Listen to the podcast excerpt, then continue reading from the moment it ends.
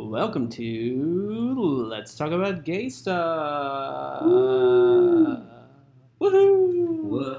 We're the podcast where we talk about gay stuff and discuss the week in LGBTQ plus history. We are Thomas, Tony. Kendall. and this Yeah. week we're going to review the week of November 22nd through the 28th. Uh, we got a special guest, Morky, over there, and we're going to discuss a couple of controversial things going on. We've got a, a judge in Texas who got censured for being uh, anti-gay. Uh, we got a German law that was anti-gay, and we got a bunch of people in Sioux City, Iowa, that were being anti-gay as they rounded up a bunch of homosexuals and put them into a um, uh, s- uh, uh, insane asylum, mental health institution is probably the right way. Yeah. That's something we said. Mental illness hospital. Mental illness. But at the time, it was like a psychiatric Yeah. asylum. That's, mental probably, asylum. that- that's the right way to say it. But, um, but yeah, Mental so illness hospital spawn retreat. be a spawn retreat. Uh, so be be Let's get forewarned. cured. This gonna, it's going to be a triggered. if you're if you're triggered easily, this may be one of those episodes that like ah, because it, it's a bunch of dark stuff. My case is dark, although there's a bright side to it. in the Mine too. So, you know, the sun will come out Tomorrow. Tomorrow. We have to pay for that. Oh, oh, you get 30 seconds, I think, for free, and then after that, you. And you have to disclose, like, we did not, we do not own the No, rights to this that on. Facebook when they say, I do not have the rights to this song. like, baby, you wasted your time. Doesn't matter. And the court will go. They want to sue you. They, they're going to sue you. Speaking of suing, uh, Donald J. Trump is suing people, tr- suing He's states, suing every fucking county in the try- U.S. trying to still keep it, keep this, uh, keep keep his presidency great again. Which is, Have y'all seen his hair? He's a silver fox now. is he is he silver now? Can he it? not afford, like, I uh, try not to. he, color? well, he was out of the public eye for a week, and he showed back up with looking like Barbara Bush. Oh, Well, I did read something that said he is out of money. Like, if he leaves the White House, he has, like, no money, and so maybe he can't afford his Just for men. anymore. seventy thousand Well, dollars a year. said it was just for men, and they were so light because he didn't have the patience to leave it in long enough. Really? I could see that. Uh, you know that twenty-eight percent of our uh, fellow LGBTQ community decided to vote for uh, Mr. Trump, according to a New York Times survey. Which is up from the 2016. Yeah. Uh, So yeah, in 2016, so Clinton had 78% of the LGBT vote. Uh, Biden had 61, I think it was. So Wow.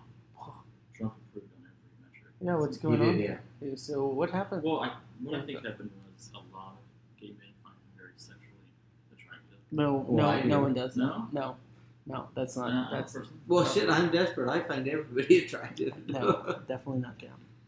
um, I, uh, I'm guessing here because I don't see it, but I think among all a lot of groups, there might be a amount of people that just like his swagger. but the thing is, he he also increased his percentage of vote on, you know, with black people, with Hispanic Right, people. that's what I Like, it wasn't only LGBT. So it's like, how can all these minorities that, like, I mean, he energized the, you know, white supremacist, you know, movement, and it's like, how could they, you know, people that were affected by this, Well, vote for white supremacists love him. Oh, of course. They do. Yeah. I feel like a lot of gays are like, well, I make enough money. He's, you know, good for my taxes. yeah, like, you're but- rich for 401k, which is fine. I mean, I, I get it, but just uh, I feel like I don't get it. the, but the, the defense of like well him like i was talking to someone the other day they're like yeah but uh, you know biden sniffs a little girl's hair and i'm like really like you can just say you don't want to get taxed like you care about your 401k and Yeah. your money But and even, you're like- worried about immigration like people other than that, like some people, like, well, uh, you know, the Democrats, like black people, are like, well, Democrats haven't done that much for me, so I'll vote for Trump. And it's like, well, what did he do for you? Like, right yeah i mean well the the the, the challenge with that was like uh, biden wasn't the, the best answer to what have you done for the african american community because he Mhm. passed those laws in the 90s Yeah. but i mean That mm, said, the African American community came out to support him in the primaries, right? Which is why he cleared the field in South Carolina. He lost the first two primaries by, but he won one primary, which was South Carolina, which was Yeah, but because that's of. of Democratic voters. They have closed primary. Right. But my point is, it was it was because it was so lopsided with the minority vote for Biden that people were like, "Oh yeah, we're Why'd you look at me when you said lopsided? because you're Cause your eyes. your You boobs, you have a stroke? your boobs are lopsided." But that's okay. Everyone's boobs Well, are, are lopsided. One augmented, so they We'll get both Only of them the- augmented. I don't know though. For for that many people supporting him, uh, it's interesting because you know, Annise Parker on our show uh, back in October said, "I you know how you can have people voting for Trump is she's like it's beside me," and I, I, I would agree. I mean, the interesting thing is in 2016, I maintained he was one of the first candidate that was really popular. Like everyone knew him. My generation knows him from our generation rather knows him from the 80s and the 90s when he was the extravagant millionaire with all Mhm. the hot women and at the all parties.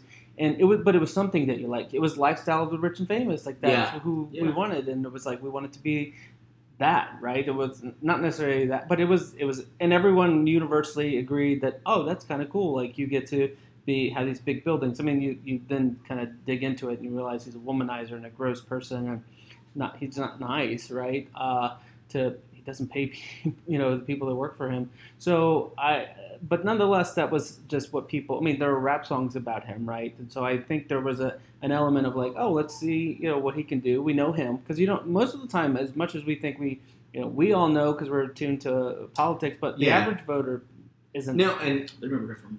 I would say- yeah yeah, and being like from a small town, it's like people know what they see on TV advertisements. Right. You know. And Hillary Clinton in 2016 was the same thing. Like everyone knew her. Like I probably a lot of the electorate didn't know who Mitt Romney was when he was running in 2012. They were like, "Who who is he?" But we, I mean, again, we well versed, but the average person, I'm not sure they knew all Right. the ins and outs of. They weren't going after uh, Mitt Romney for the binders full of women, whereas the liberals Right. were like, "Oh my gosh, I can't believe you said that." Yeah. Whereas Donald Trump, everyone knew Donald Trump, and everyone knew Hillary Clinton because she was the president in the 90s, right? It was you know President First Clinton. lady. She was the no, brain. no, no. But she was the brain But it- behind it was- Bill's it was the ju- presidency. You're was the- she was the woman behind the throne. it was the running A joke of of, like, thought oh, that, yeah. pre- you know President Clinton and, and and her husband Bill. Like that was the joke of the '90s from the, especially a little bit from the liberals, but a lot from the Republicans because you know they didn't respect Bill Clinton because he was a womanizer, he was a liar, he was a cheater.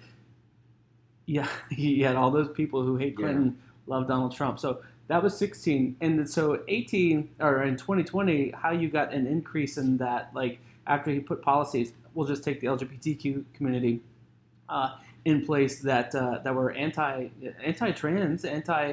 Uh, I mean, his vice president was you know, was no fan of, uh, of the LGBTQ community. For so for people to be like, oh, he's a uh, he's a supporter of uh, the LGBTQ Well, he's community. not. The, He's not. the GOP platform still says we do not agree with same-sex marriage and we disagree with the Supreme Court case that legalized it. Yeah. right. And his real And that was the official platform. and I, and, and I In think 2016 and 20. some of the beef too was like with him was like with trans rights, right? I mean, Obama uh, before he left office basically uh, told schools that were getting federal funding, saying, "Hey, look, you need to uh, make sure trans kids can use the bathroom that they want to, that they with which they identify, call them by the pronouns which which with they identify." And Trump took that back. He said, "No, we don't have to do that."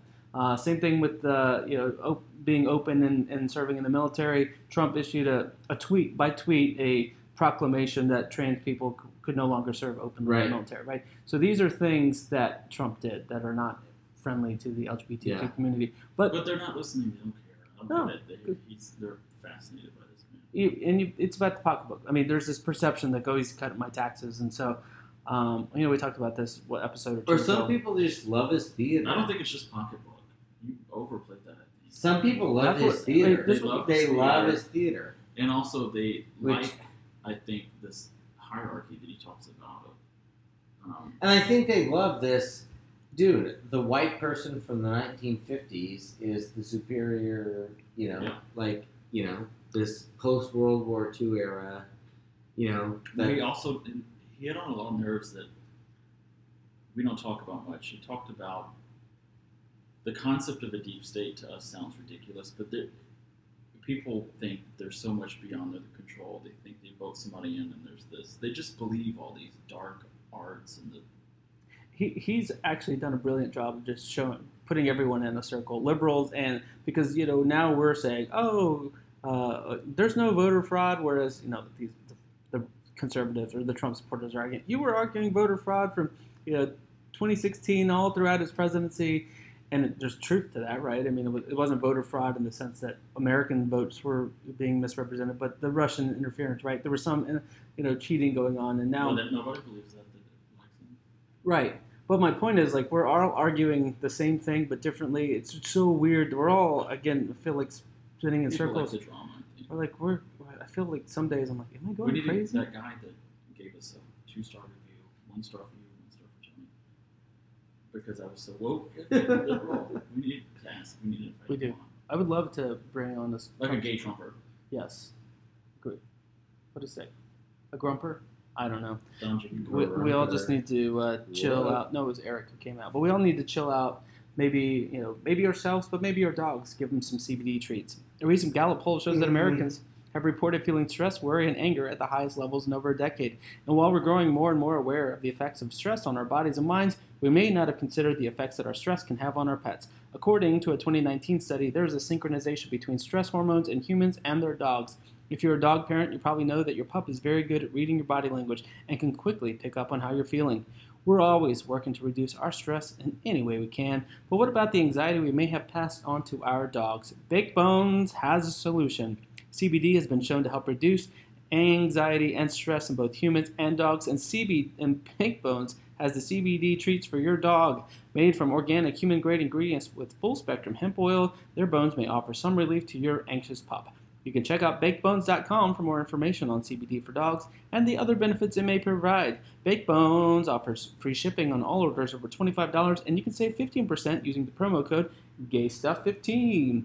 Baked Bones is LGBTQ owned and operated and is based in H Town. That's Houston, Texas. Baked Bones is now available in Manready Mercantile, which are stores in Houston and Austin, and Baked Bones proudly donates 10% of all of its profits to no kill shelters in the U.S. Baked Bones, Baked Dogs Happy. Whoa. Well, that CBD oil uh, that they sell, humans can actually take, and I've been taking and I find myself a lot. I don't know if that's an official endorsement. it's, uh, Wait, you're stealing Morky CBD oil? well, it is organic, human grade ingredients. So, So yeah, so it's a it's important that we that we that so we just, Kendall can attest that this is amazing. he It eats works. the treat. The treats taste. really- I, I mentioned I tasted the treats. They they're really Got rid good. of my face. That might be unrelated.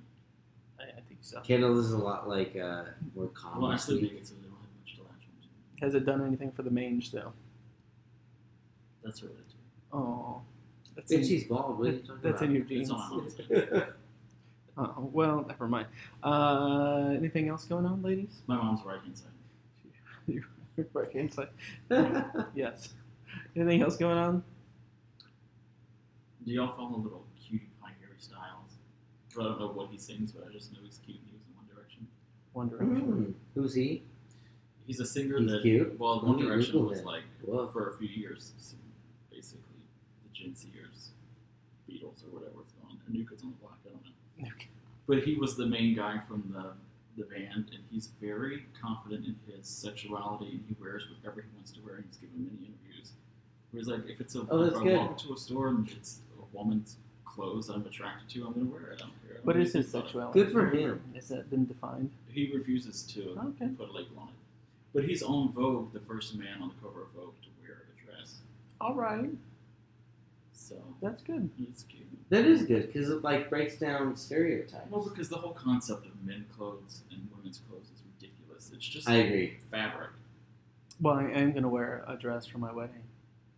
Are you gonna wear it if it wasn't your wedding? True. Feminine. As long as it's not white, How dare you?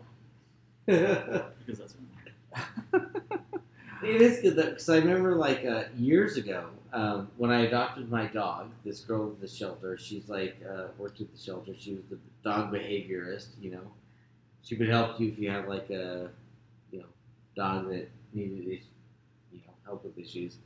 Um, she was expecting, and she goes, "Ugh, I hate when people give me like pink or blue stuff." Because she goes, like, I want, no matter whether I have a boy or girl. She goes, I don't want to perpetuate like these stereotypes. She goes, I want like, no, like she was expecting a, you know, she was pregnant, and she goes, Oh yeah. I want She all of my board. gifts to be like yellow, green, red. Whatever. She's like, I don't want like pink or blue, pink or blue. well, a lot of people want to know the gender of their kids so they know what to paint the nursery. And, and her thing was, I don't want to know that because I want my kid to be whoever they are, and I want like yellows and greens. I don't want like, oh, you're a girl, let's do everything pink, and then when you're like twelve, it's like, oh my god, I'm like, uh, you know, struggling with this. What's interesting though that Harry Styles is doing that, right? Because I mean, it's not uncommon. We saw Sam Smith;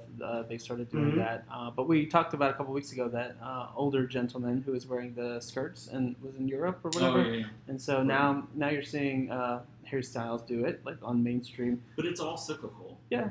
I mean, and it also depends on what culture. So there'll be a Yeah. time when I think clothing is a lot more gender, gender neutral. I mean, we have kilts. Um, high heels were originally men's shoes. Wigs, men love to wear wigs. I wish I could wear a wig. I'm wearing. one- I'm also Trump's wearing. got. I'm wearing a wig for my wedding too. We're dressing Are you? in a wig. Will, will we even recognize you at your wedding? I really think it's the mother. Yeah. uh, Yolanda, Yolanda. that's why I have, a, I have a tan. I'll, I'll stick out though. You, you, you'll guys be able to see me. I'm like, hey, Yolanda. Oh, it's Thomas. With a fake. Are you gonna wear pantyhose? Because that's not a thing anymore. Yeah, we don't wear that. I will wear a slip. You're gonna wear pantyhose with no underwear. yeah. I'm gonna wear, I'm gonna, like Are you gonna wear Spanx? I'm gonna wear sp- Rude.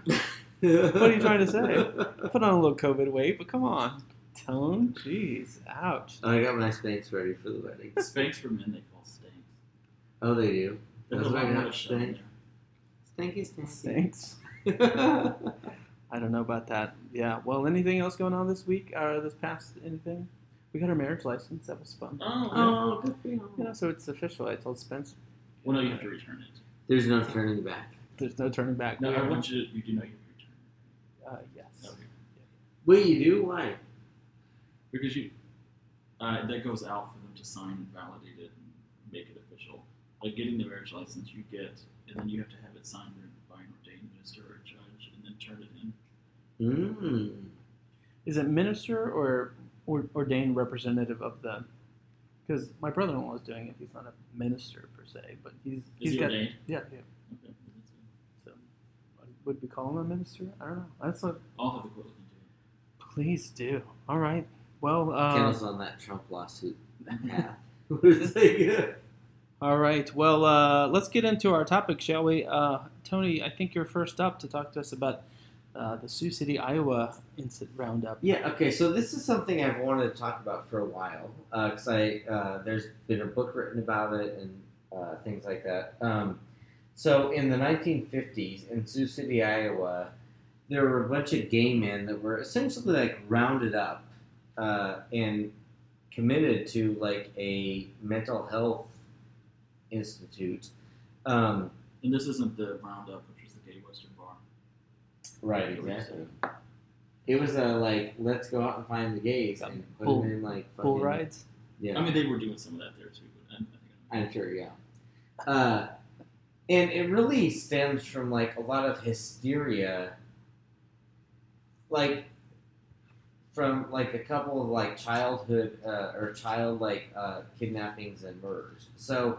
Um, this happened this week in 1955, where a bunch of gay men were like rounded up and sent to a state in Iowa, a state mental um, health institute, and they were committed for several months. Uh, and it was based on like this hysteria, because in the you know preceding months there were a couple of like childhood kidnappings and murders that were unsolved. So in August of 1954, there was a little boy that he uh, was from Sioux City, Iowa, and he went to his friend's house, played for a bit, and he left to go home and never showed up again. And so they found his body a few days later, and he was brutally murdered. And this guy that was like uh, from the neighborhood, he said, "Well, look, my neighbor, he's a bit weird, and he had no socks on the night of the the night that that kid was abducted. Um, check him out." And so the police checked him out, and so they went to him and they said, "Hey, will you go to this, you know, uh, mental hospital?" Uh, not a police station, and be evaluated. And because this was like the McCarthy era, you know, like purging gays from. So they found the suspect and asked him to go get interviewed. at Yeah, but the only reason he was the suspect was this guy said, "Hey, my neighbor is a bit weird. He was wearing no socks the night of the murder." Why Yeah, is that a thing? exactly. So, Kendall's getting nervous because he walks barefoot all the time. Right? so it's either pantyhose or they and instead of saying, "Will you come down to the police station?" they said, "Will you go down to the like you know this mental uh, hospital and um, undergo an evaluation?" He thought, "I have nothing to hide. Of course I will." So he went down there and he said, "Yeah, you know, I have nothing to hide. Like I'll go down there." So they started asking him basic questions, and uh, they said, "Okay, let's commit this guy involuntarily." So they committed him. He had no legal representation, and they started pumping him full of drugs, LSD, barbiturates, you know, amphetamines, and with no food.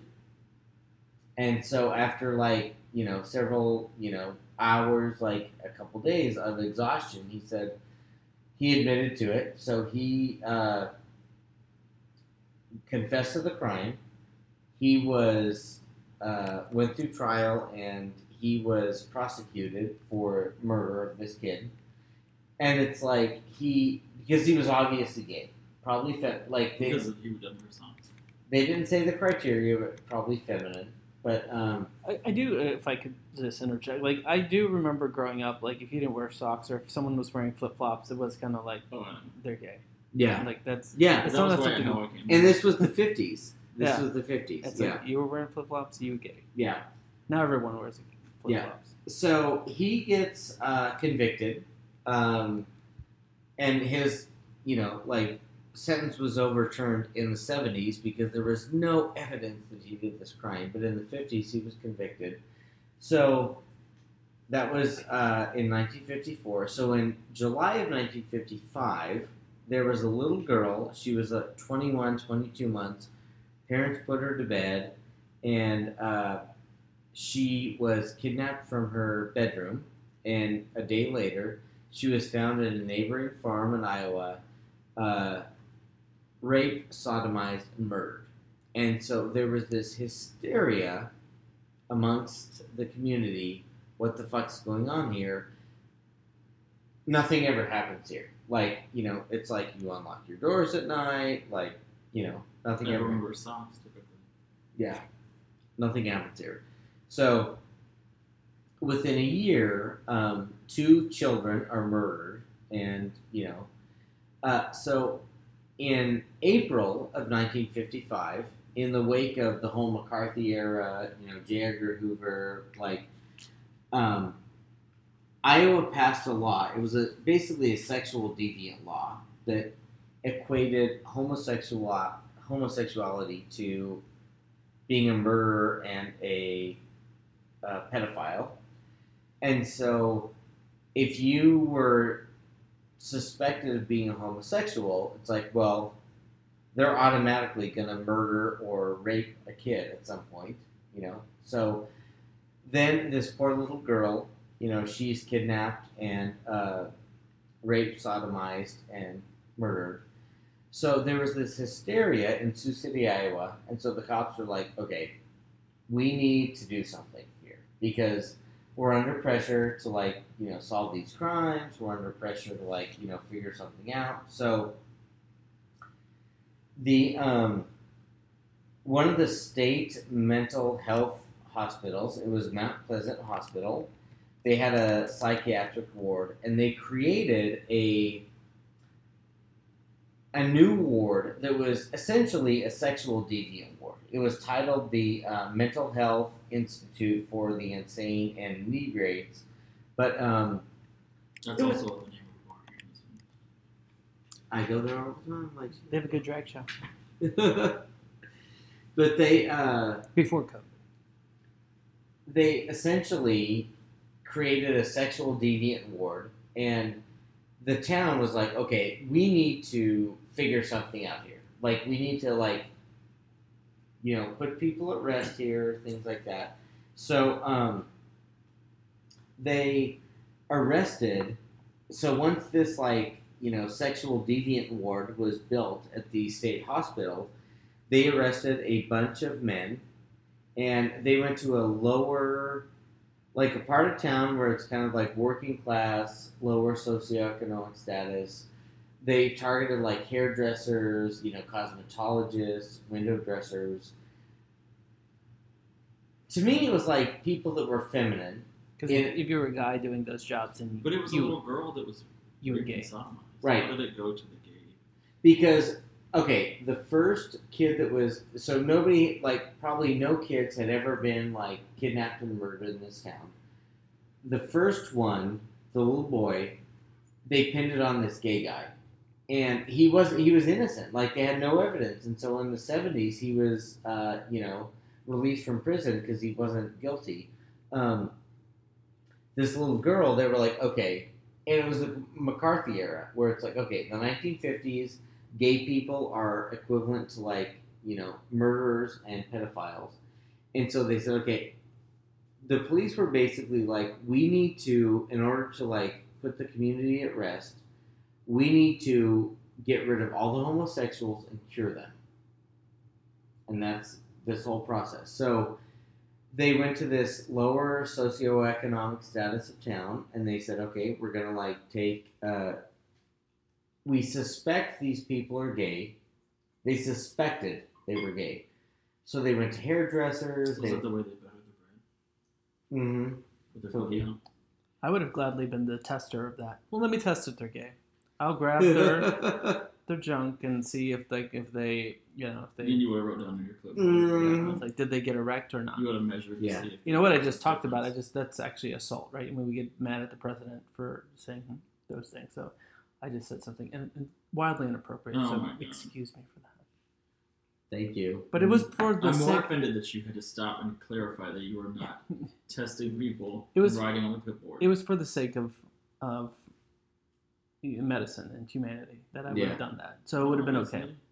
Yeah. That is how I lured my man into. That's what I did on my wedding night. So I'm just gonna tell you. So sometimes it works. Woof. Maybe I'll try it. Don't do it.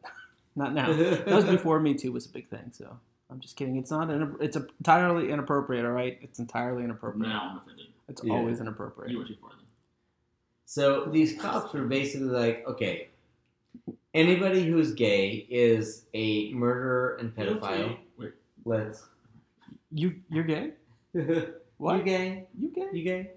got big news for the podcast, guys. Um, so they rounded up a bunch of homosexuals and they went to this, uh, you know, state mental health institution, and they had a screening. And it, the screening was, well, "What is your name? What day is it? Where are you right now?" And after these basic questions of, I'm pretty sure most of these people were like normal functioning adults. They knew like who they were, what day it was. They said, "Okay, you are a sexual deviant. We have to commit you. You have no choice.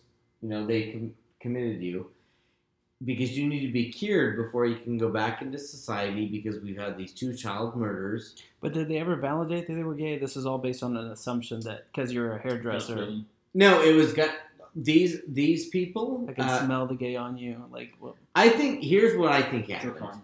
The Mhm. cops were like, nudge, nudge, wink, wink. The community's outraged that two kids were murdered, and we have no fucking idea who did it.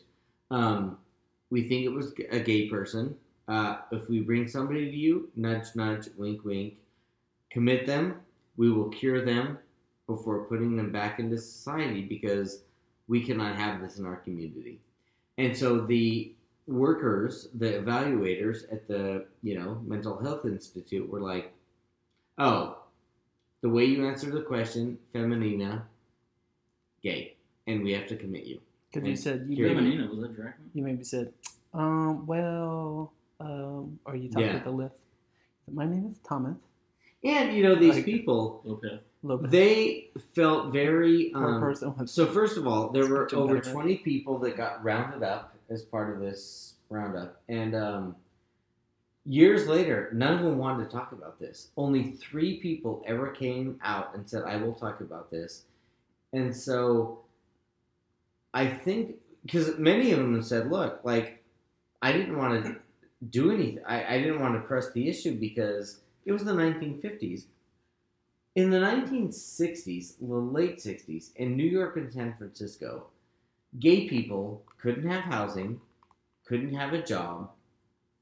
This is Sioux City, Iowa, and people like I was afraid of losing my family. I was afraid of losing my job. Like I was just rolling with the punches here. Yeah, the Mattachine Society wasn't out like in full force in Sioux right City. in Sioux City, Iowa, population Right. eighty thousand, fucking Maybe- bedroom community. there were probably some daughters of. I mean, there was definitely a daughters of Bilitis chapter out there. you know, Yeah. with all that, you know, they were there, but were they local? yeah. Yeah, and so um, someone's doing the. They don't leave. Exactly. And so they just acquiesced, like, okay, you know, I'll do whatever, blah, blah, blah. Um, but these were deemed like, okay, sociopathic, like, these are, you know, like de- sexual deviants, you know, they're like bad for society, they need to be cured.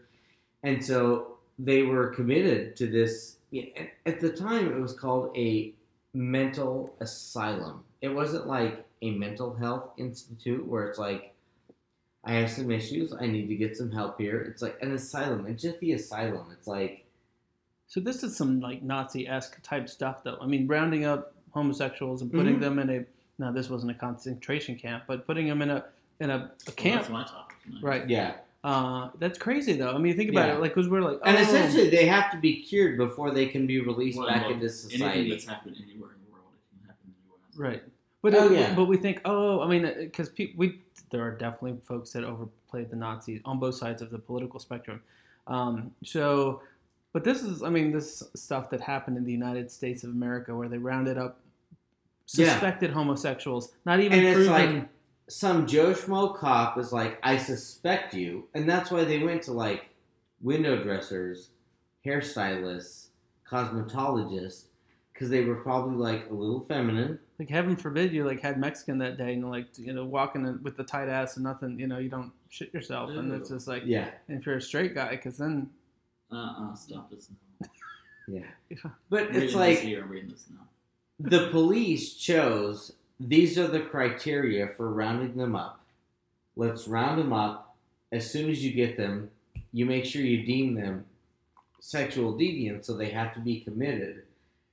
And they were there for like six to eight months before they could be, be released. And it's like, I think they were like, okay, now everything's quelled down. Like nobody's paranoid because there's no big child murders let's let them le- loose. Um, but just yeah, it's like and so you know this says if society ever decides I'm against this group, this is what can happen. Mm-hmm. And it's like we shouldn't let like history. We need to study history because this could happen again. Right? Right? Like it's like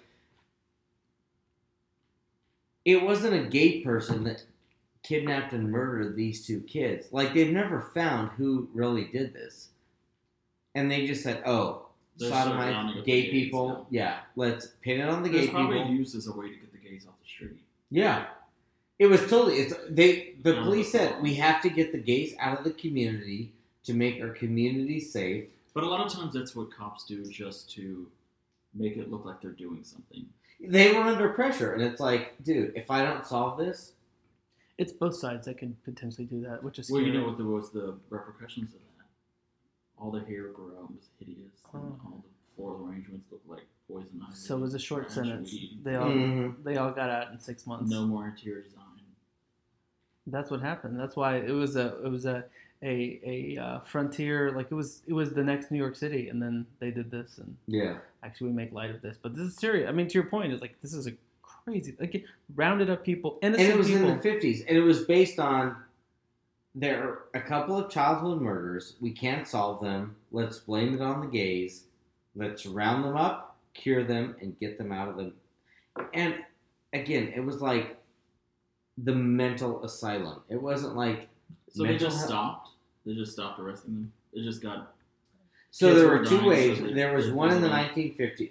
1955, and then in 1958 there was another wave where they, but literally these cops were under pressure to solve these like childhood murders, and it's like do something, and, they were like, How okay, long were they in? six to eight months. Six to eight months. Yeah. And then what? I mean, was there some sort of test, like the endurance test, like? So the thing is, look at this magazine. Like what? there were over 20 people that were like uh, rounded up and uh, put in the mental institution and um, only three spoke out and they did say we weren't subject to shock therapy but they went through intensive therapy and they had to be verified that they were not a threat to get out so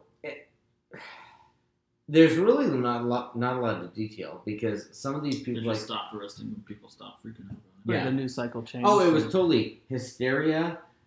But see, that's what happens to minority.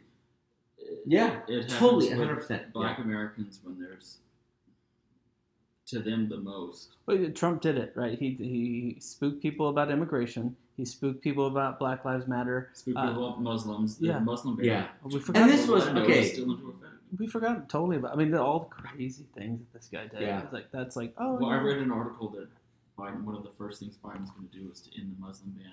Right. It was started four years ago, not from places that are typically um, sources of terrorism like Saudi Arabia, because that was Yeah. not included in the list. Just Yeah. choosing countries that I are agree, easy yeah. that if we Yeah. ban them from coming in, what's going to happen?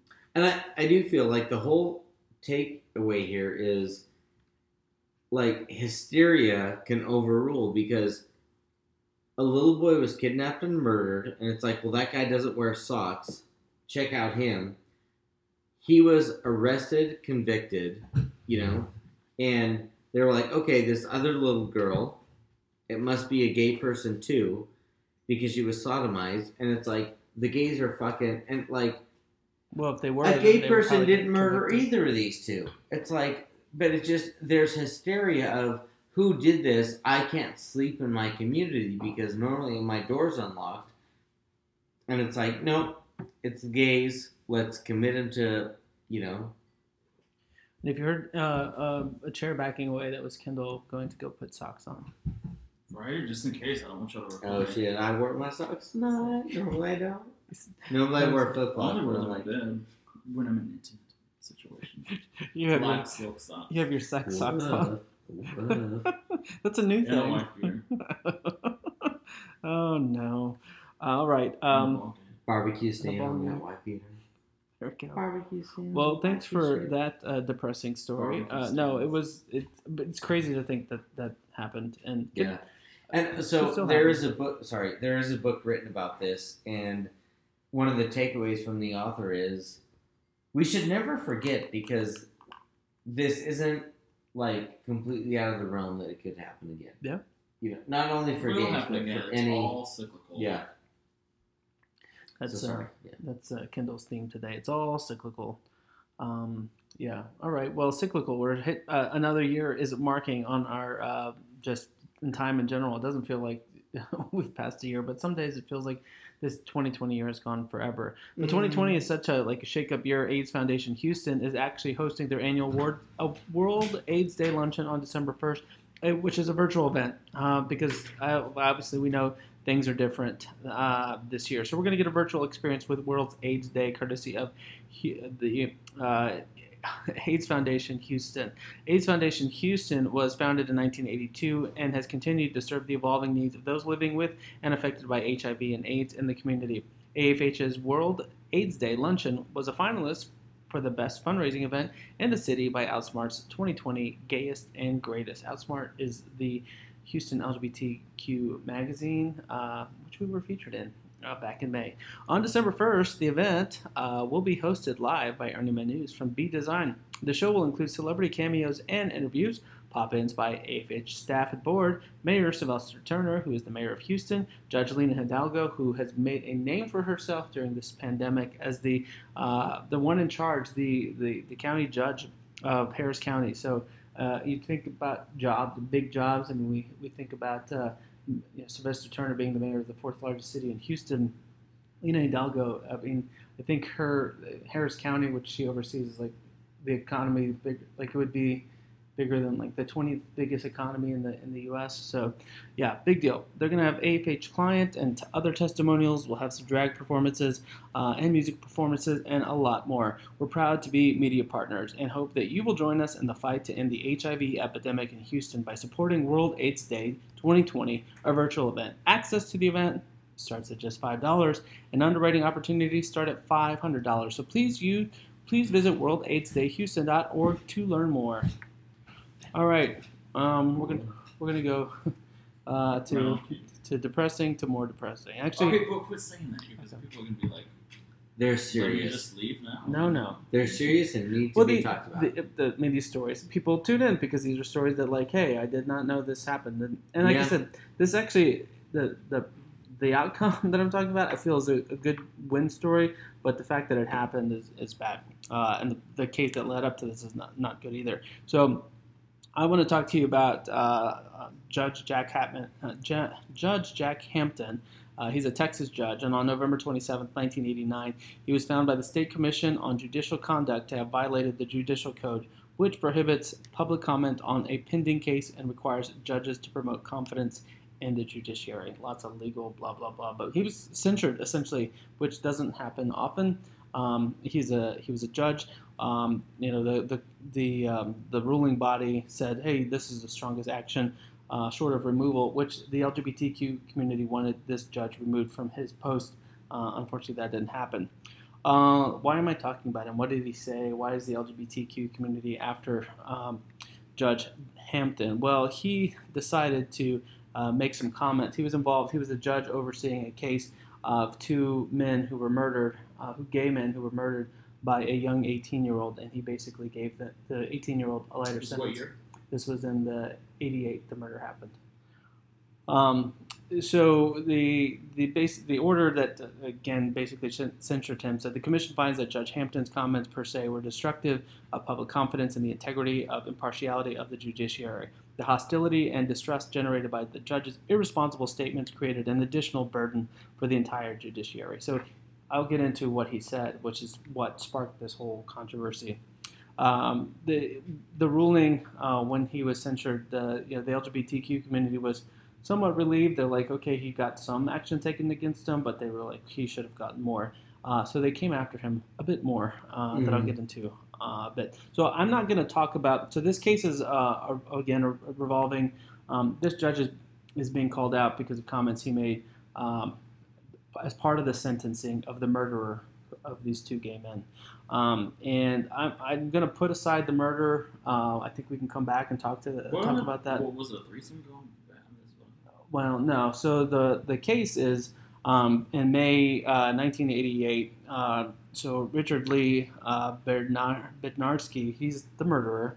Uh, he murdered two men uh, by the name of Tommy Lee Trimble and Lloyd Griffin. And so they're in Dallas. So um, the murderer, I'll just call him that, right? Uh, he was um, out in Mesquite, Texas. He's from. He was hanging out in Mesquite, Texas, with some. He was 18 years old, so he's in uh, junior college, hanging out with some high schoolers and people around his same age. So yeah. a bunch of young guys, right? Um, there were 10 of them. They were in Mesquite, which is about uh, 20 minutes, um, 20, 30 minutes east of Dallas. So, I mean, within, very close, right? So basically a suburb. So if you're in, the, if you're Yeah. in Houston, it's the Woodlands area. If you're in DC, it's it's Fairfax, Virginia, It was the queen that said back. Oh, Alyssa Edwards. Yeah, that's what she Yeah, yes, yes. Oh, Um, she? She wasn't back- Whoa.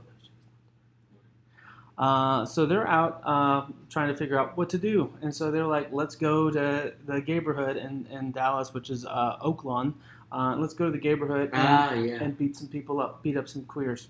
Um, so that's Have you what they ever went out in to the do. neighborhood in Oaklawn? I have, yeah, What are you, Johnny? No. It's actually cute. yeah, I like it. There's like Is that little, cute? nice little strip of bars that you can hop to, hop to. And And for go. the, for those of you the listeners that aren't in Texas, we're in Houston. There's this stupid little supposed um, rivalry that you can't say anything nice about the other city. Houston, Dallas. But I like Dallas. You would. You like the big D? Yeah, well, it's bigger than Dallas. I don't know. Hello. Just the Um, balls. Only the balls. The penises are much more. It reminds me of Paul Broussard, where like yeah, and they like, came in from the suburbs to like Yep. kill that- a gay. That's Yeah. what they did. And so Tommy Lee Trimble and Lloyd Griffin, the two gay gentlemen, uh, they invited the murderer and another teen into their car. They say, "Hey, why don't you come and you know hang out with us?" And so uh, the murderer, uh, they weren't trying to talk about Jesus, but they were trying to make him see God. Um, and so they, uh, the the murderer said, talked to one of his friends, like, "Hey, we'll, we'll part ways from the rest of the group. Let's go with these guys." And let, I mean, these are we, this is what we came to do Yeah. find some gay people and beat them up, right? Um, and so they got into the car. Um, they, they, the four of them drove up to them to a hilltop, and uh, that's when kind of things went south. And uh, uh, the murderer was basically like, "Hey, you guys take off your clothes," and uh, and then he sh- they didn't do that, and then he shot him. Yeah. So um, so he killed these two men, uh, May 1998 or 1988. Um, Lee, uh, Tommy Lee Trimble was 34. John Lloyd Griffin was 27. Um, and so these guys died at a young age. I mean, which is just tragic because, you know, they were out innocently. Just I mean, normal yeah. So you could argue, well, they were, which is what this judge basically says. It's like, well, you know, they were out doing, you know, untoward things. So that's why, Sexual deviant Yes. behavior. right. So, um, Sioux City stuff. so on, so in November of that year, November 1988, Bernesky, the murderer, was convicted, uh, and on the 29th of November, he was sentenced to 30 years in prison. So the prosecution was asking for life, the, like the max Mhm. uh, sentence, which was life a life sentence. Uh, but the judge said he took into account that there was no criminal record, uh, no no other, criminal record. The, yeah. the guy was attending college classes, and he was being raised by a good in a good home by a father who was a police officer. Now, if your father is a police officer, you would think you would know what's right from wrong, right? Yeah. And but you would think you would know that murdering people is not a good thing. But the judge felt compelled to be like, oh, you know, this guy came from a good home. Um, And I would say if the victim was some Joe Schmo, you know, white suburban. Oh, the judge decides basically reveals his hand. In an interview with uh, the Dallas Herald Times, uh, just shortly thereafter, he said these um, those two gays uh, that got killed wouldn't have been killed if they had been if they hadn't been cruising the streets picking up teenage boys. I don't care much for queers Queer, cruising yeah. cruising the streets picking up teenage boys. I've got a teenage boys. Those homosexuals, by running around on weekends and picking up teenage boys, they're asking for trouble. They really are, is what he told the news reporter. Oh, but he So said, we went to like the least possible sentence. yeah, yeah. 30, I mean, 30 years, I mean, the, the, all the newspapers, like, oh, it was a light sentence. I mean, 30 years is not insignificant, but it's not the life sentence that, that he should have gotten, that he would have gotten. was, was there a minimum? Uh, in the, I don't, I don't. Um, uh, but he said more because this guy was an arrogant guy who was like, "Hey, I'm I- pretty sure it was the minimum. Because why would you fucking say like, well, those well, mandatory it's his minimums fault? didn't happen Yeah. until 90s. Jesus. Right. Yeah. courtesy of Joe Biden. Bill Clinton.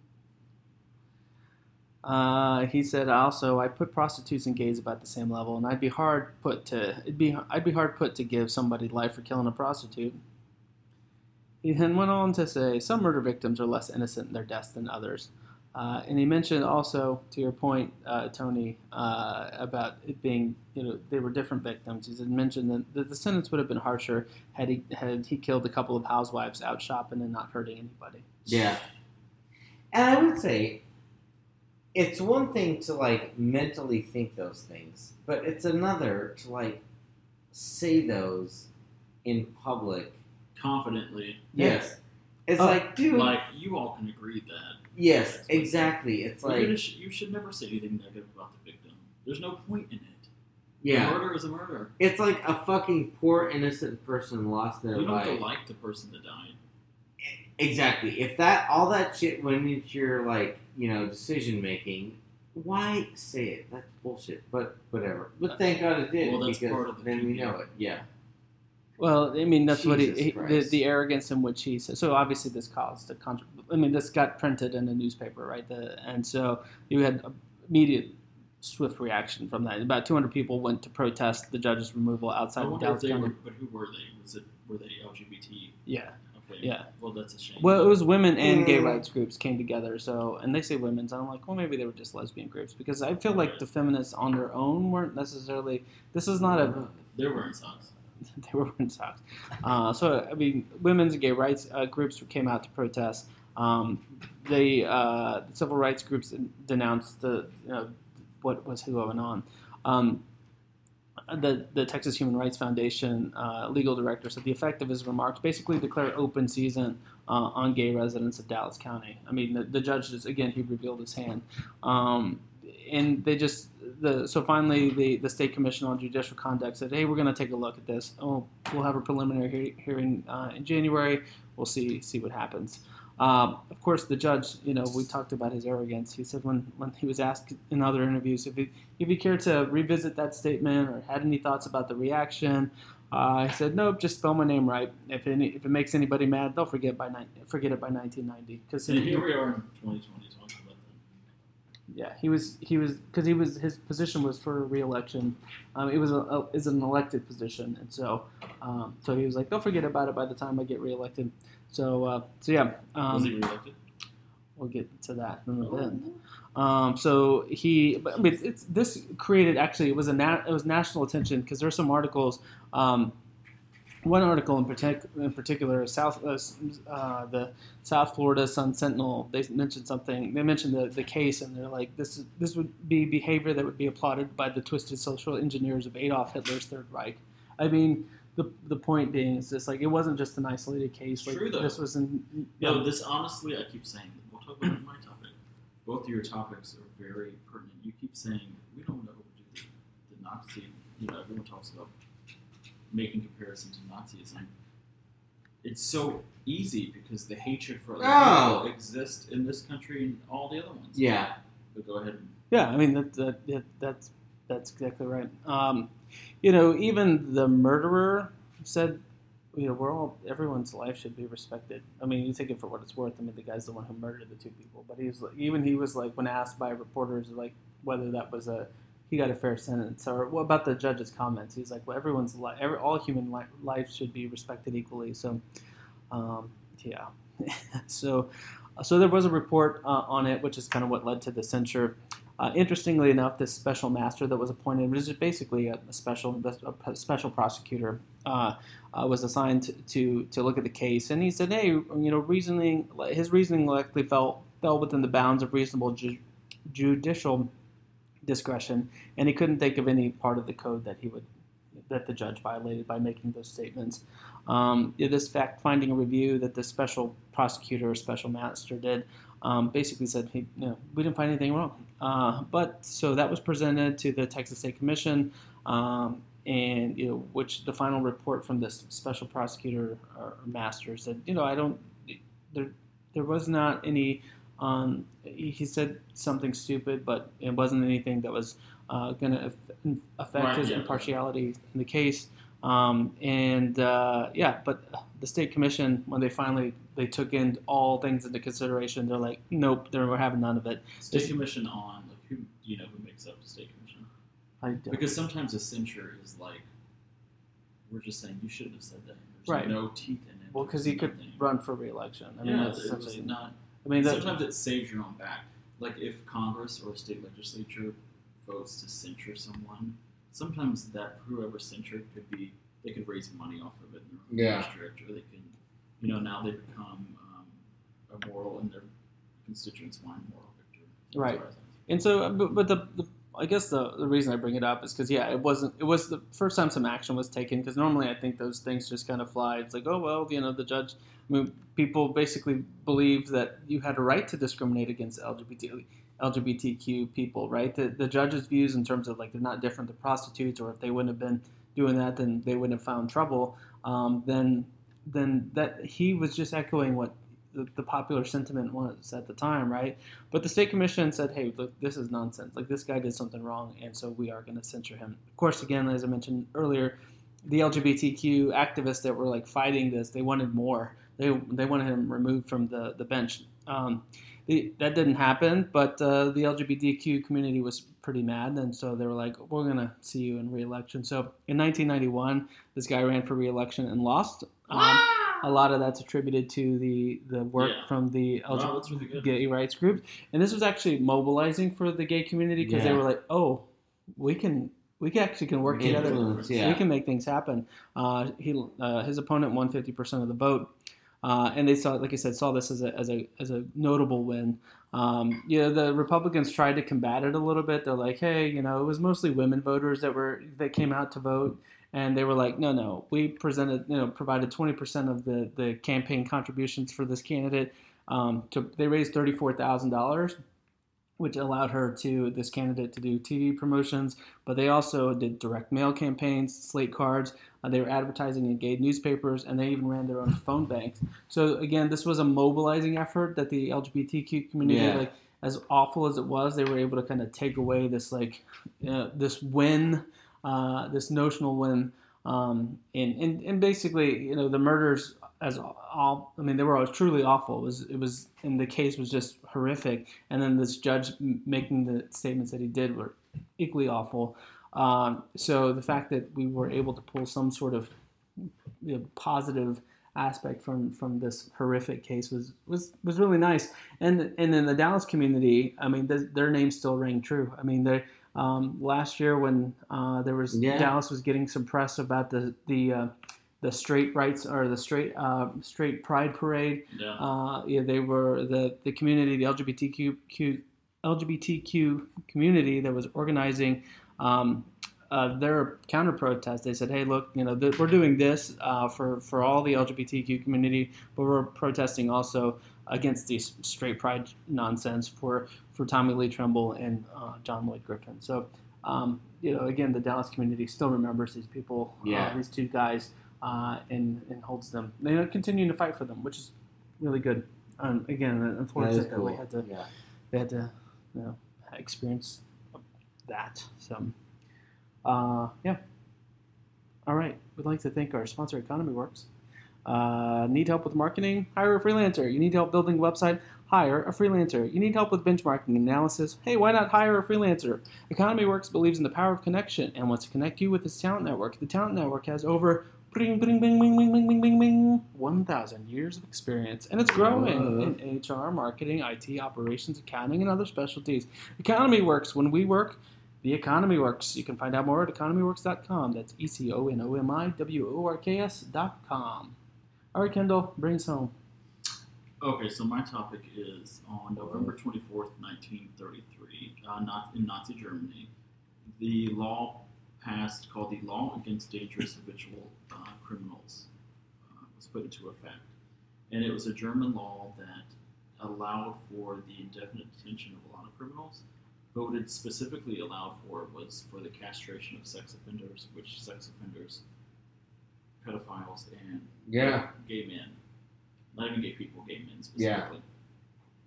Looped us all in. What? It looped us all into like Correct. pedophile. So, uh, Luke does all in. Hello, this is brought to you by Astroglide. No, I'm kidding. um, this is a Nazi time. Sorry. Um, so, leading up to that, uh, you have to think of Berlin at the time. So, 1933, the law was passed, but leading up to that, and the Nazi regime was 1933 to 1945.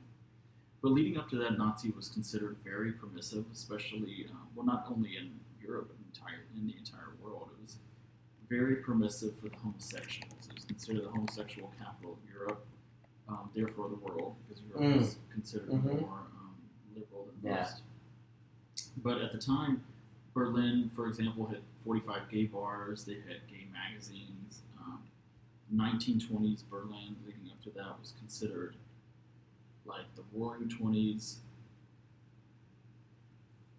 Very permissive, very liberal, very. It's part of the reason why the Nazis came to power because they would point to how permissive Berlin was to homosexualities and say we need to end this. Um, but part of the controversy in, in Berlin was that Berlin was coming becoming too Americanized. So they said Berlin is becoming too Hollywood. We're trying to emulate Americans. What they're doing over here, and then in the U.S. at the time, it was the Roaring Twenties, where people were making money, Yeah. they were speculating on Mhm. the stock market, and women were gaining rights, and Berlin Yeah. was saying, um, or the government at the time in Europe was saying, "That's not who we want to be." And Hitler used that um, many times as a way to gain power. To say, Yeah. "I don't want to be like them." Yeah. So in after World War One, the Weimar Republic um, existed from 1919 until 1933, and it was a much more progressive government. Um, they passed laws like the 48-hour work week. They gave health insurance. They extended it to women and uh, female girls, regardless of income. So it was like a very liberal government. Yeah. the reason why, anytime you have a horrifying war, there's a period typically afterwards of liberalism. Yeah. Like Yeah. we've been all pent up and it's, it's very conservative and we're going to try it a different way and you go Yeah. to the left uh, direction. I agree. which was why there was in Berlin, part of the reason why there was like this sense of permissiveness. Um, and then you had the stock market crash in 1929 that affected the, the entire world. Um, and Hitler was using this power for years, uh, saying Germany is too has gotten too liberal, like the culture has gotten too Yeah. too uh, permissive. It's gotten too. Why aren't we? Why do we allow gay people to exist among us as if like this is not a mental Yeah. illness and a danger to the entire society? But in 1933, January 30th, 1933, Hitler was appointed chancellor. Um, and then it, just a month later, in February 28th, 1933, there was the Reichstag fire. The Reichstag was the, and still is, the their capital building. So there's a fire, and, and many times this is what authoritarians do. They say, "Oh my God, there's a something horrible happened, so we have to have martial law. We have to Yeah. That's Yeah, what happened, that's what happened in Sioux. City, right? There was, I mean, on a, mi- on a smaller Yeah. scale, like Law and Order, Law and Order. Yeah. Yep, and if there's a politician or politicians there with the mentality of, well, I'm going to use this to consolidate power for me for a very selfish reason, if there's somebody there on that level, it's very dangerous, and this is what happened. So they used the fire to consolidate power into the hands of Hitler, who was the chancellor, um, to say, there's a danger out there in this country. Uh, you need to, now is not the time for this to go through the government, to be slowed down, and to have all these Yeah. debates. So give me the power. So afterwards, there were a whole lot of um, laws that were anti-democratic laws. They uh, rescinded freedom of assembly. They got rid of freedom of press. They uh, allowed the police detain to detain people indefinitely and for whatever reason they made up. Which reminds me of stop and frisk in New York. Like we don't have to tell you why we're stopping you. Yeah. You just have to do it. Or, or we don't have to tell you why you're going to this mental institute Right. because you, we just Yeah. know, we know we have to come after gay people because We know you gay. because gay people are going to Yeah. go murder or sodomize little girls. It doesn't have to make sense. You Right. just have to work upon the future. Yeah. Yep. So in July of 1933, uh, the Nazi Party, or the government, Hitler's government, outlawed all parties except the Nazi government, or the Nazi Party, excuse me. So in July of 1933 on until 1945, was, which was the end of Nazism, Yeah. there was a law saying there was only one party, the Nazi Party. So it was very this very quick to the people on the ground in Germany. Uh, it seemed kind of slow, but if in, historically it was all very quick. Yeah. He took power in February, and by July he had outlawed Every, every party yeah. except his own. Um, in November 24th, which is what we're talking about now, 1933, uh, they passed a law, law against dangerous habitual criminals, that outlawed all parties. oh, I'm sorry, that allowed the immediate, um, indefinite detention and detainment of criminals. So, if you were a criminal and you were suspected of a crime more than two times, you don't have to be convicted. You just have to be accused of a crime No at least three times. Yeah. They could keep you as long as they wanted to. And this was all under the guise of we're keeping the country safe. Yeah. And the people, the Germans at the time, loved it. They were like, yeah, because obviously, because there's so much um, normalizing Yeah. and justifying. It's kind of like, well, if you've been accused three times, then obviously you're doing something wrong. Yeah. It's crazy that it happens now because I feel like even in Europe that happens now. But Well, the only so this law said we can detain you for as long as we want to. You just have to be accused three times. Well, Yeah. that could be anybody. Yeah, It was all under the guise of we're trying to get rid of habitual Yeah. criminals in this And you can be accused of the local police. Like, Well, the law also specifically targeted sexual offenders, uh, which was considered mostly pedophiles and homosexuals, and it allowed for the castration of offenders. So the way it started was okay, well, we can keep you as long as we want to, but if you want to get castrated so that you don't spread, so that you're not the eating- misinformation. Yeah. you're not getting hard and being gay across this country. If you volunteer to get castrated, um, well, your your sentence will be reduced. You won't get out tomorrow necessarily, but you won't be here forever. Yeah. So it was using. Horrible. Yeah. So hey, you've been arrested for being gay three times, or accused of being gay three times. Um, if you if you allow us to castrate you, then we'll let you go. Um, but it was a law that they called the degenerates law, to where the degenerate degenerates were like many times Yeah. throughout history, including this country, pedophilia and homosexuality. I'm still like hung up on this like castration nonsense. Like that was such a common way to. I mean, Yeah.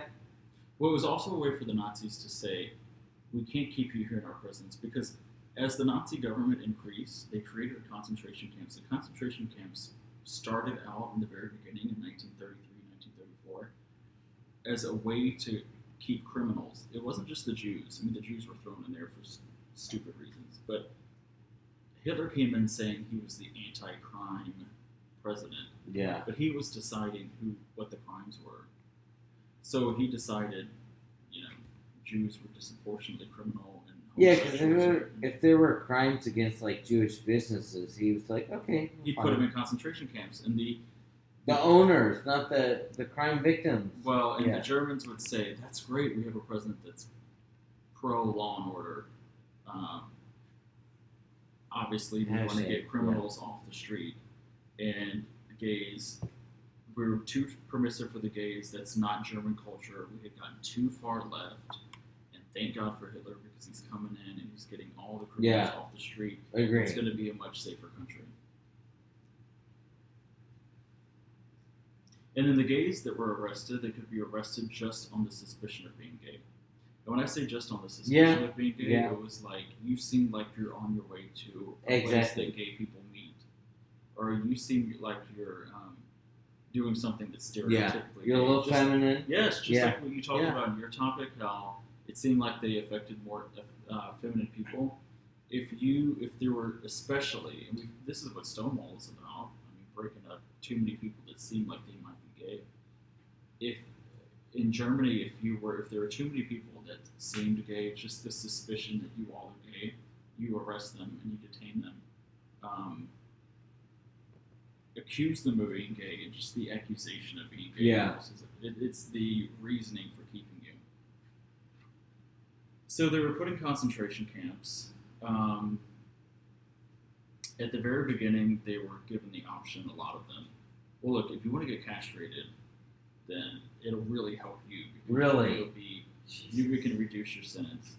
And the thinking was that as if you got rid of a gay man's balls and the ability to They wouldn't be procreate, they sexually would- active. they wouldn't be sexual, sexually active. They wouldn't be raping, raping young boys or spreading their sin all over. Or even if they decided to have sex with a woman, they wouldn't be spreading the potential for homosexuality. So the So fucking crazy. answer was to mutilate somebody. Yeah. basically Chop off. Which the crazy thing about that is like uh, one of the untold heroes or unsung heroes of, of World War II is Alan Turing, and you know, we've talked about him, and he uh, he died. I mean, basically because he couldn't deal with being Yeah. uh, chemically Right. castrated. I mean, that's what happened to him because he was because of homosexual acts, right?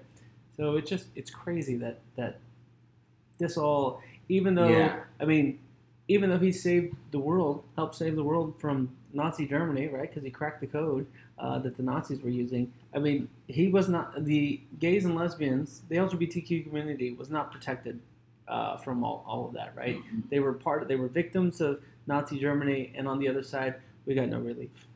Well, in 1990, 1935, they came out with a law. They enforced the law, uh, paragraph 175A, I think is what it was called, was their the main hom- anti-homosexual law there.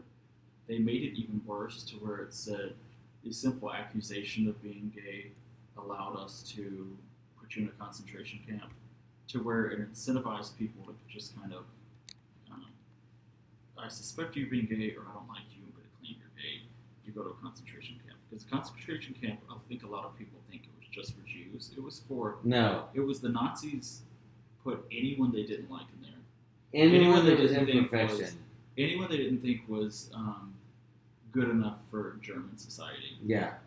they would put them in there Basically perfection. Yeah.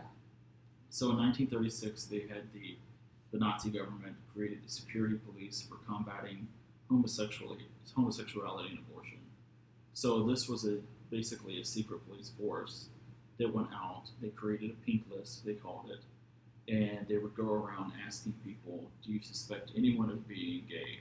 And people would say, "Well, well, this guy." So fucking crazy. the equivalent of this guy's not wearing socks. You know what I mean? Yeah.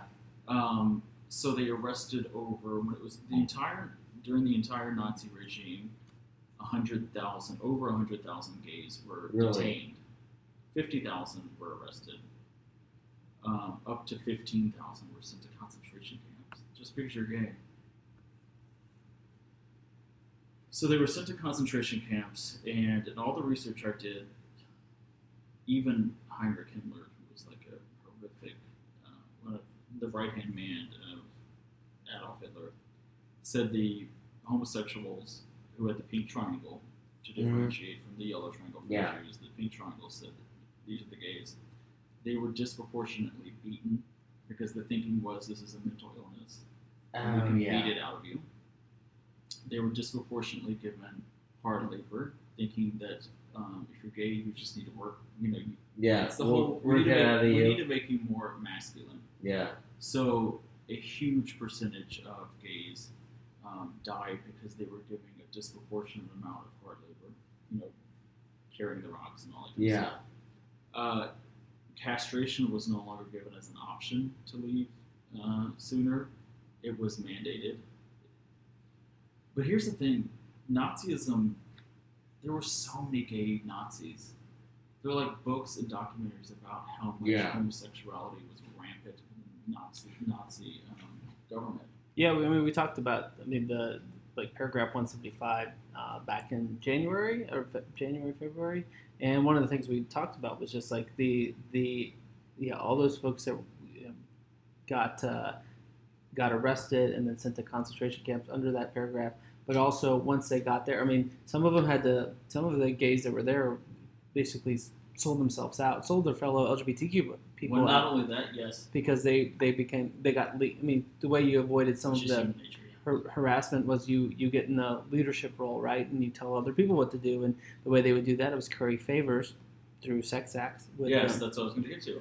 So a lot of times with the guards and with the Nazi people in charge of the concentration camps who were gay, they had these little.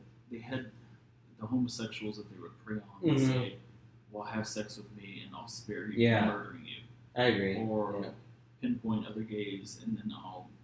You know, you're safer now. But sometimes Yeah. they would get sick of the sex with the gay guy, and they would just murder him to start a new one. Or, from what I read, they would have they would use the gays and say, "We'll point out another gay person, and I won't uh, kill you." They would point out a gay person that they were Yeah. more attracted to, horrible. and then kill the one that ratted on them. So it was just rampant with Yeah. Corruption. Yeah. Yeah. Um, so the gays were disproportionately murdered.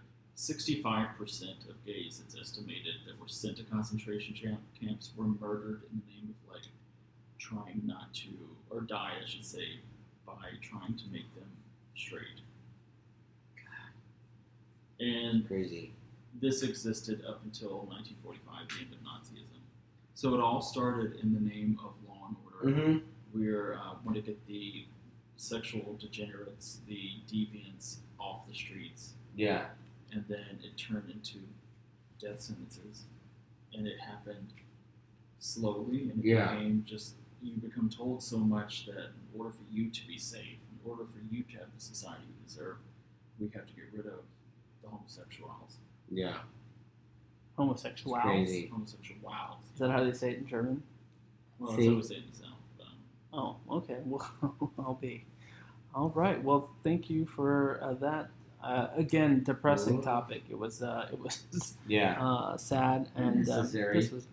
But uh, yeah, again, to your point, Tony, earlier, like we have to tell these stories. These stories need to be told, uh, and re- we need to remind ourselves of, of these. I mean, again, we talked about the paragraph 175, so this is like a, an extension of that, right? It's a, Yeah. It talks about how this whole thing came together under the Nazi regime, and uh, yes, uh, sadly, Jewish people were disproportionately um, uh, attacked and murdered during during Yeah, the Nazi regime, and then Yeah. but, but also the LGBTQ community was was included that specifically gay men. So uh, very sad.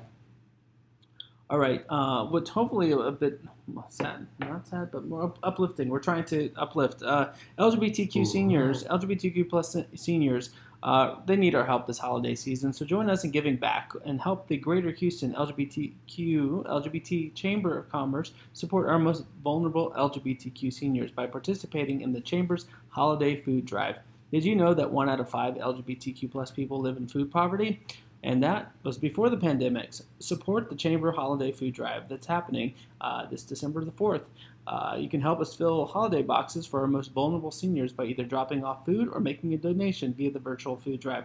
There are two ways to participate. You can drive through if you're in Houston and drop off food uh, on Friday, December the 4th. Be, uh, that's here 2020 between 8 a.m. and 12 p.m. Uh, the drop off location is Signature Care e, ER uh, in, uh, in the Montrose area in Houston. It's at 1007 Westheimer, Houston, Texas. Uh, okay, you're listening remotely. You're not in Houston. You can can't drop off food. I got it. You can make a virtual food drive donation. Donations will support the purchase of food for the holiday boxes, Food Pantry, and Montrose Center, which is the LGBTQ uh, nonprofit organization, um, and uh, the various programs that are supporting LGBTQ clients in need. You can visit www.houstonlgbtchamber.com forward slash food dash drive to find out more information. Again, that's www.houstonlgbtchamber.com forward slash food dash drive. So yeah, I mean it's a this is one of the things that Chamber's like, hey, we can't have a big holiday event this year, so let's give back. Let's take all that fun and energy and, and um, money and let's uh, let's do a food drive. So that's what they're trying to do. So participate if you can, donate if you can.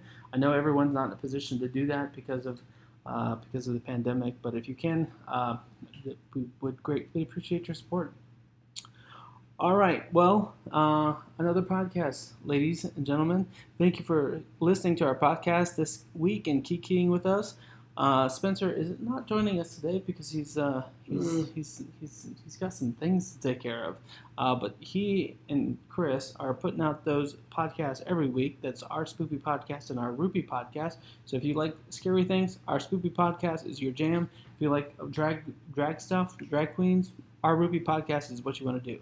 Um, so check check them out, give them a listen. They're hilarious and uh, they have a lot of fun. Uh, don't forget to, to subscribe to us so you can hear future episodes. You can visit our website at let's talk about gaystuff.com. You can follow us on Facebook and Instagram at let's talk about gay stuff and on Twitter at talk gay stuff.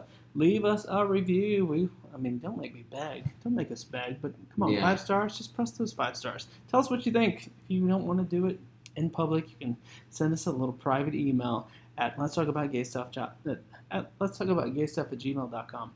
I keep getting tongue tied today. I don't know what's going on. Usually it's the booze, but today it's not. I, don't, I can't blame that. Got a cat on my tongue. All right, well, ladies, Oh, wait, okay, I got your tongue. I think. I'm. I, well, I just thought you were coming up with the new uh, gay Jingle, gay jingle. jingle, Well, you're you're one of those bisexual. I'm bis. I got that. Bisexual. got that bisexual. All right, You know how I feel about that. all right. Let's sign off, ladies. Well, we're here. We're queer. Get used to it.